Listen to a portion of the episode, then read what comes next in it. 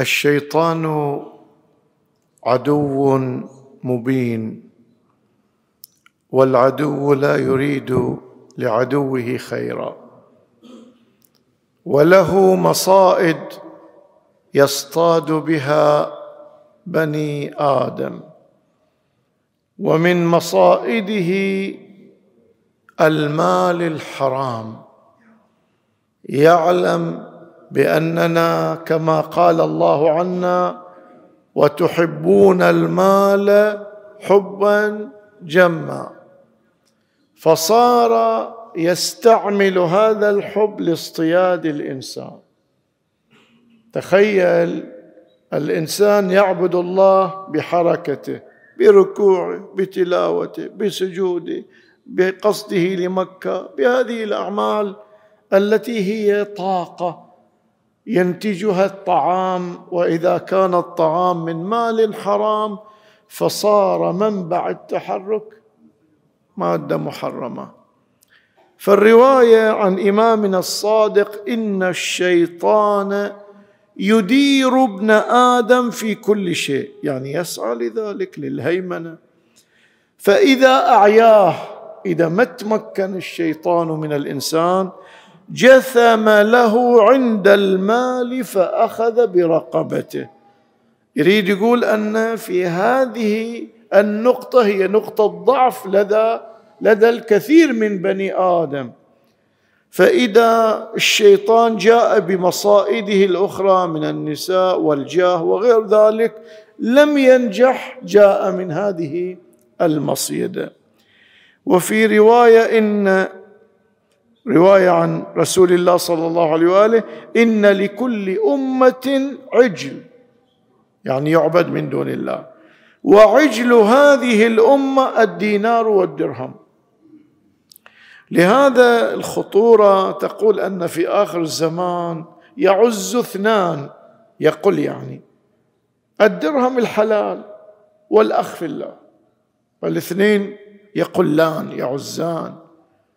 إحنا الآن في هذه الأجواء التي تكلمت عنها الرواية أنه نحو آخر الزمان هكذا.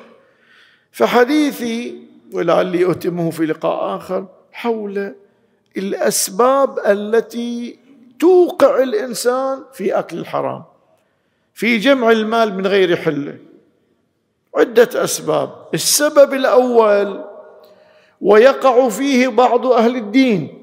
يعني الذي عنده تدين وخوف هو الجهل إما بالحكم أو بالموضوع. يعني كيف؟ ساعات ما يعرف أن هذا الطريق غلط. يقول ليش حرام؟ والله بتفاجأتني ما أدري. واحد يقول أنا أدري الربا حرام بس ما توقعت هذا ربا أنا بادلت يعني. هذا ذهب قديم. وزنه ثلاثة غرام. تبو يعطيني ذهب جديد صياغة جديدة نفس الوزن ثلاثة غرام. يخسر هو. فأعطاني غرامين بس في صياغة جديدة. هذا شغل. ما يدري هذه ربا. ما يدري. فبعض الأحيان يكون سبب الحرام هو الجهل. لهذا روي عن أمير المؤمنين عليه السلام من اتجر بغير علم ارتطم في الربا ثم ارتطم. يعني كأنما المسألة تتكرر عليه أكل الحرام حينئذ. وفي رواية عنه عليه السلام لا يقعدن في السوق إلا من يعقل الشراء والبيع. يعني يعرف ضوابط وحدود هذين الأمرين كيف يبيع كيف يشتري دون أن يقع في المحذور. فإذا هذا السبب الأول. ترى يعني لو نعدد أمثلة نشوف عندنا أمثلة واجد. واحد يقول أنا صراحة ساعات أطلع من الشغل قبل لا ينتهي الوقت. تقول له ليش؟ قال هذا راتبه ما يسوى. إحنا بدل شغلنا ولا ألف دينار المفروض يعطونا وهو عاطيني ثلاثمية. فما صراحة أطلع. تقول كيف قال يعني قال ضال منا صراحة في الراتب. تقول له مو هذا عقد؟ قال عقد مو برضاك. قال ما في أشغال. في أشغال ما في أشغال هو الآن تم التعاقد بهالسعر. كان لك أن تعترض. أما بمجرد أن تقبل وتتعاقد أنت الآن تستحق على هذا العمل هذا الأجرة المتفق عليه؟ فإذا تقول لا ما يسوى أنا أغيب وأتأخر وكذا لأنه ظالم. هذا تصورك للظلم خاطئ. إذا نحن بعض الموارد سببها جهل مو سببها عدم تقوى. يقول أنا صراحة لو أدري حرام ما سويته بس ما أدري تصورت أنه من حقنا. وأنا أشوف الآن أمثلة واجد تجيني. واحد يقول أنا صراحة شدبت على البيمة. سنين تأخذ فلوسي. ولا مرة دعم عشرين سنة أنا مبيم أدفع ولا حادث. هالمرة صراحة ما المفروض تعوضني بس أنا خادعتهم وخليتهم يعوضوني لأن دافع عليهم سنين. لا حبيبي هذا عاقد. إن ما صار حادث فلوسك راحت لهم إن صار حادث يمكن يعوضونك أزين من اللي دفعت طيلة تاريخك. هذا عقد ما يصير تخونه. فإذا عندنا بعض الأمور البعض يتصور أن من حقه. فتراه مستميت في الدفاع. يقول لي لا هذا الحكم الشرعي يستفتي المرجع. يتفاجأ من الحكم لأنه ما تعلم. لهذا نقول قبل لا تقدم على خطوة مالية معينة معاملة شيء استنطق الفقه أولا. إذا قال يجوز تفضل وإلا فلا. هذا السبب الأول وهو الجهل. نجي للسبب الثاني ونرجع البقية للقاء آخر هو الاستعجال.